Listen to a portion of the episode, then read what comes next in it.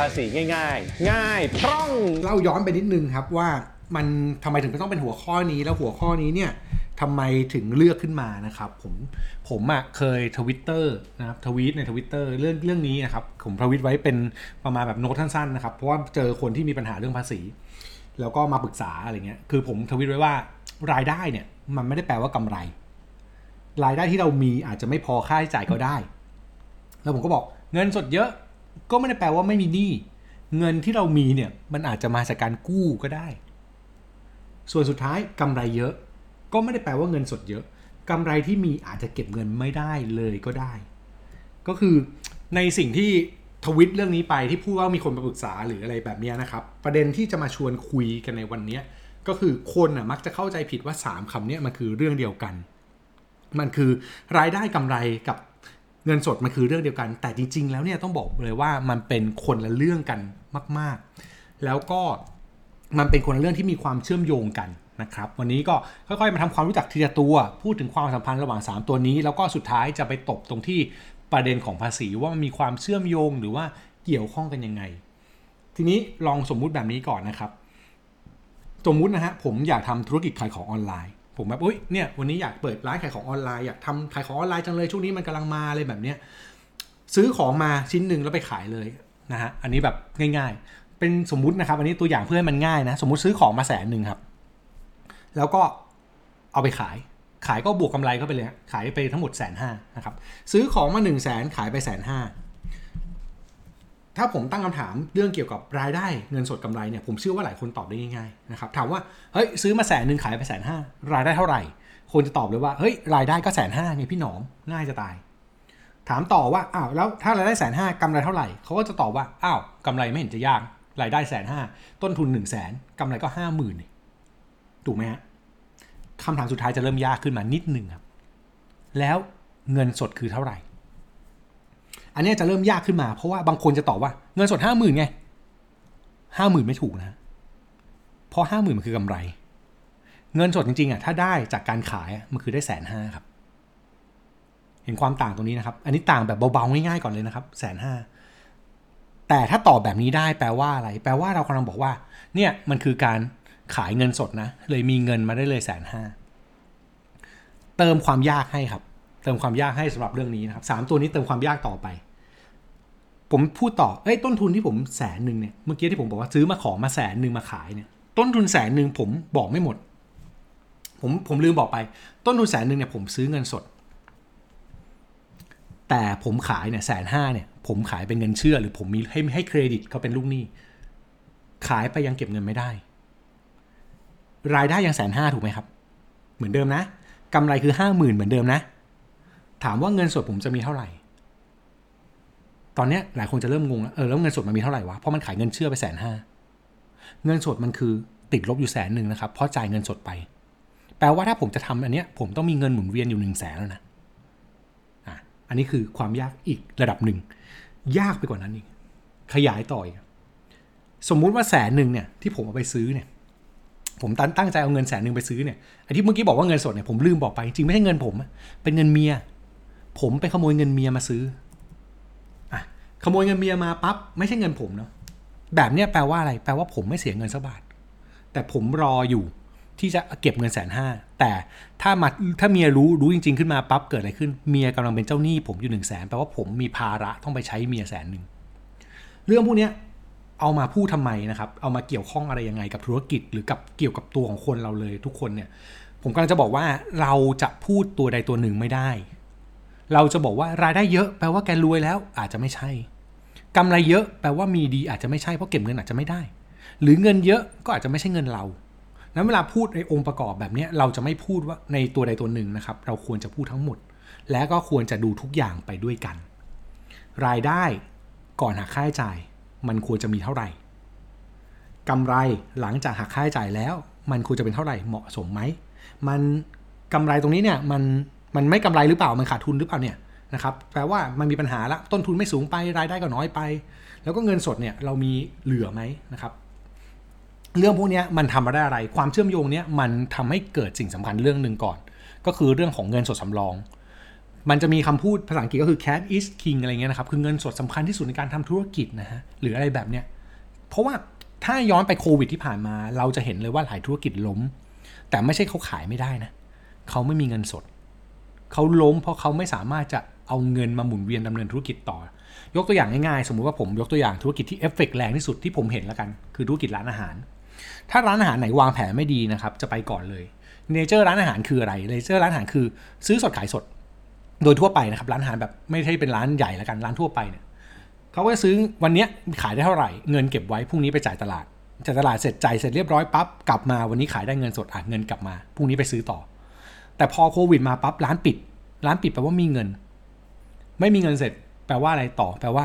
ถ้าไม่เก็บเงินไว้ถ้าไม่สำรองเงินไว้จะทำอะไรต่อไม่ได้ เพราะจะไปซื้อของมาขายบางทีอาจจะไม่พอ ซื้อมาแล้วขายไม่ได้ในวันแรกก็หมดแล้วอะตัวถ้าเราไม่มีเงินหมุนเวียน เราจะไปลงทุนทำนู่นทำนี่เพิ่มเติมสมมติว่าจะไปขยายกิจการจะไปเปลี่ยนไปขายออนไลน์นะจะไปให้แบบส่งแบบพวก GP พวก Grab พวก Food Panda พวกอะไรพวกนี้ก็อาจจะไม่ได้เนี่ยครับมันคือการหมุนเวียนการจัดการเงินสดกับธุรกิจเนาะหรือบางทีกลับกันอ่านี่ผมยกตัวอย่างขยายไปอีก บางคนเป็นแบบนี้ฟรีแลนซ์เมื่อวานเพิ่งคุยกับน้องน้ำเลย เรื่องฟรีแลนซ์ฟรีแลนซ์บางคนทำงานเสร็จเก็บเงินไม่ได้ รายได้มีไหมมีฮะแต่รอรอเงิน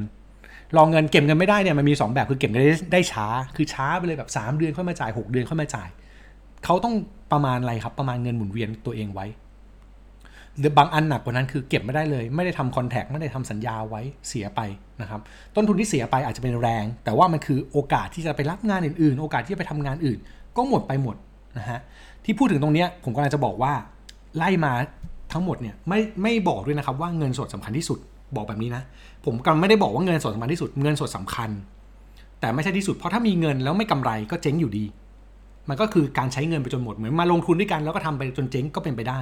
นะครับสิ่งสำคัญมันคือเรื่องของการทำธุรกิจบวกด้วยเงินหมุนเวียนครับ เพราะถ้าไม่มีเงินสดลองคิดกลับกันนะครับ ถ้ายังไม่มีเงินสด แต่ต้องการเงิน จะไปขอใครกู้ สิ่งที่เราต้องให้เขาดูคืออะไร คือความสามารถในการหารายได้หรือสร้างกำไร มันต้องกลับมาด้วยกัน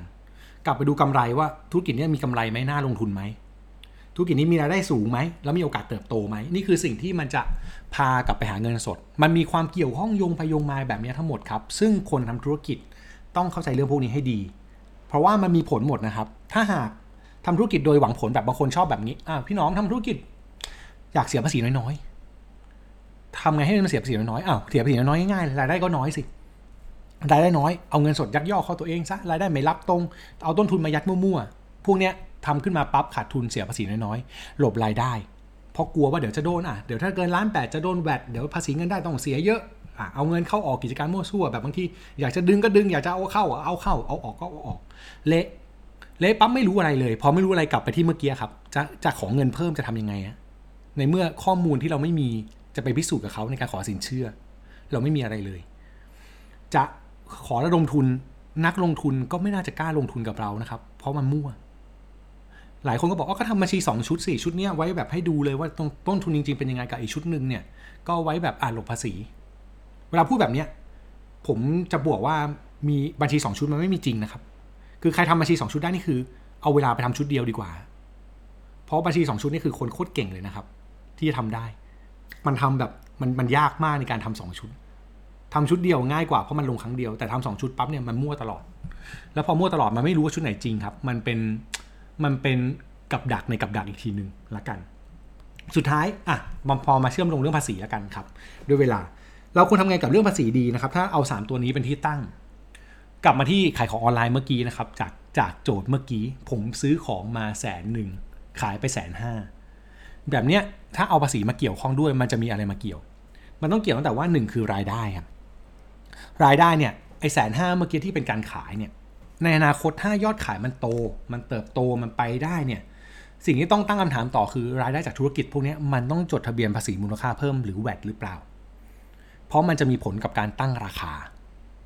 แสนห้าวันนี้เนี่ยได้คิดเรื่องนี้เผื่อไว้หรือเปล่าว่าต้องบวก 7%ในราคาขาย ในอนาคตถ้าคุณต้องจดแวด ถ้าทำได้เลยควรทำครับ เพราะมันจะไม่ทำให้กำไรลดลงกำไรเมื่อกี้คือ 50,000 ถูกไหมครับ ถ้าบวกแวดเข้าไปเนี่ยมันจะไม่ได้ขายแสนห้าละ มันจะขายแสนหกห้าร้อยอันนี้ผมคิดให้ไวๆ จดตัวเลขไว้แสนห้าคูณเจ็ดเปอร์เซ็นต์นะครับเจ็ดเปอร์เซ็นต์ของแสนห้าคือหมื่นห้าร้อยดังนั้นมันจะกลายเป็น1 6 5 0 0ลูกค้าเนี่ยก็ต้องจ่ายเรา 1 6 5 0 0 แต่ว่าราคาขายจริง ๆ เราเนี่ยมันคือแสนห้าส่วนไอ้หมื่นห้าร้อยเนี่ยมันคือตัวที่เราไปเก็บภาษีมูลค่าเพิ่มหรือภาษีขาย ลูกค้าเราก็ต้องไปรู้อีกว่าเอ้ยลูกค้าเราเนี่ยมันเป็นใครเขาจะเอาไอ้ภาษีตรงเนี้ยไปใช้ต่อหรือเปล่าต้องไปออกใบกำกับภาษีต้องทำนู่นทำนี่หรือเปล่านี่ก็เป็นสิ่งที่ธุรกิจต้องทำความเข้าใจต่อไป หลังจากที่ขอเข้าใจเรื่องแวดแล้วก็ต้องไปเรื่องของเอกสารเรื่องของการจัดการต่อ มาที่กำไรบ้างครับกำไรเนี่ยนอกจากการขายแล้วเนี่ยมันก็คือเมื่อกี้เราบอกกำไรห้าหมื่นสิ่งที่เห็นขึ้นคือมันไม่ใช่แค่ห้าหมื่นละเพราะถ้ามันมีกำไรเนี่ยมันแนวโน้มมันแปลว่ามันต้องเสียภาษีเนาะ ค่าใช้จ่ายอย่างภาษีก็จะเป็นตัวที่เพิ่มเข้ามาครับว่า เอ๊ะเราควรจะวางแผนภาษียังไงนะครับกำไรหลังภาษีเนี่ยมันควรจะเป็นเท่าไหร่ มันน่าจะน้อยกว่า 5 0,000แล้วแหละ แล้วก็เราจะประหยัดอะไรได้บ้างนะครับวางแผนภาษียังไงให้มันประหยัดได้จริงๆนะครับประหยัดทั้งภาษีประหยัดทั้งค่าใช้จ่าย ตัวเลขอย่างเช่น 5 0,000 เมื่อกี้แล้วกัน ถ้าสมมติว่ากำไรสมมุติว่าต้องเสียภาษีอีกสัก5,000เนี่ยมันจะเหลือกำไร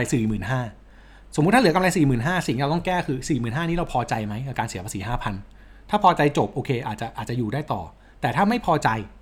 เราต้องไปคิดต่อว่า เอ๊ะเราจะไปลดอะไรดี เราจะไปเพิ่มค่าใช้จ่ายตัวไหนให้ภาษีมันลดลงไหม หรือว่าค่าใช้จ่ายตัวไหนที่เราลืมเอาเข้า เช่นเมื่อกี้ไอ้ตัวแสนหนึ่งเนี่ยลืมไปยังไม่ได้เอาต้นทุนค่าส่งของมาเกี่ยวเลย หาต้นทุนค่าส่งมาเพิ่มไหมแล้วภาษีมันลดลง แล้วมันก็โชว์ตัวเลขกำไรที่แท้จริง พวกนี้มันก็คือการทำความเข้าใจเรื่องบัญชีเพิ่มเติมนะครับทำความเข้าใจเรื่องของการจัดการค่าใช้จ่ายการจัดการกำไร ตัวสุดท้ายคือเงินสดครับ พอได้เงินสดมาครับ แน่นอนว่า ถ้ายังเก็บเงินไม่ได้อย่างเมื่อกี้ที่เป็นตัวอย่างเนอะซื้อเงินเชื่อขายเงินสดอะไรเงี้ยหรือซื้อเงินสดขายเงินเชื่ออะไรเงี้ยครับพวกเนี้ยมันก็ต้องรู้แล้วว่าต้องทำยังไง ขายของไปละ ถ้าเมื่อกี้ผมบวกแวดเข้าไปเนาะจำตัวเลขได้นะครับใครที่ฟังอยู่นะครับแสนห้าบวกเจ็ดเปอร์เซ็นต์มันเป็นแสนหกห้าร้อยนะครับไอ้หมื่นห้าร้อยที่บวกเพิ่มเข้าไปเนี่ยเป็นแวดถ้าเกิดยังเก็บเงินไม่ได้ คุณอาจต้องส่งแวดให้สรรพากรก่อนนะแปลว่าคุณน่ะต้องมีเงินสดเพิ่มเข้ามาอีก 1,500 เพื่อเอาไปหมุนส่งสรรพากรหรือไอ้ห้าพันที่เมื่อกี้ผมบอกเป็นกำไรที่ที่อ่าเป็นส่วนของภาษีต้องคิดจากกำไร มันก็แปลว่าถ้าวันหนึ่งถึงถึงเวลาที่มันต้องปิดงบส่งข้อมูล ให้สรรพากรยื่นภาษีแล้วเนี่ยห้าพันเนี่ยก็เป็นเงินสำรองที่ต้องจ่าย ธุรกิจก็ต้องเข้าใจภาษีปั๊บอ๋อพอรู้ว่าต้องเสียมันก็มีหน้าที่ต้องบวกหรือท็อปอัพเงินเพิ่มเข้าไปในการหมุนเวียนเพื่อจ่ายภาษีให้มากกว่าเดิมอีกสักหน่อยเพื่อให้เพียงพอ ก็ต้องมาจัดสรรวางแผนตรงนี้ให้ดีด้วยด้วยด้วยขึ้นไปนะครับเป็นเรื่องของเงินสดอีก สุดท้ายจริงๆอะท้ายที่สุดละ เราจะเห็นว่าความสัมพันธ์พวกนี้มันมีตัวแปรทุกอย่างเกี่ยวข้องกัน สิ่งที่เจ้าของธุรกิจ หรือคนเสียภาษีทุกคนควรทำคือความทำความเข้าใจไอ้พวกเนี้ยให้อย่างถูกต้องก่อน ผมมักจะแนะนำว่าอย่าเพิ่งถามว่าทำธุรกิจเสียภาษีอะไร แต่ควรไล่ก่อนว่าในโปรเซสในขั้นตอนธุรกิจมันมีอะไรบ้าง มันมีอะไรตั้งแต่เรื่องของต้นทุน มันมีอะไรตั้งแต่เรื่องของรายได้นะครับ พวกเนี้ยแล้วมีกำไรจริงไหม ทำพวกนี้ให้ดีคิดเรื่องเงินสดให้ครอบให้ครอบคลุม พอมีข้อมูลในการตัดสินใจ เราจะวางแผนภาษีได้ง่ายขึ้น แล้วก็สุดท้ายเมื่อถึงเวลาจริงๆอะเราก็จะจ่ายภาษีได้อย่างสบายใจมากที่สุดนะครับ ก็ทั้งหมดประมาณนี้ครับ ภาษีง่าย ๆ ง่ายพร่อง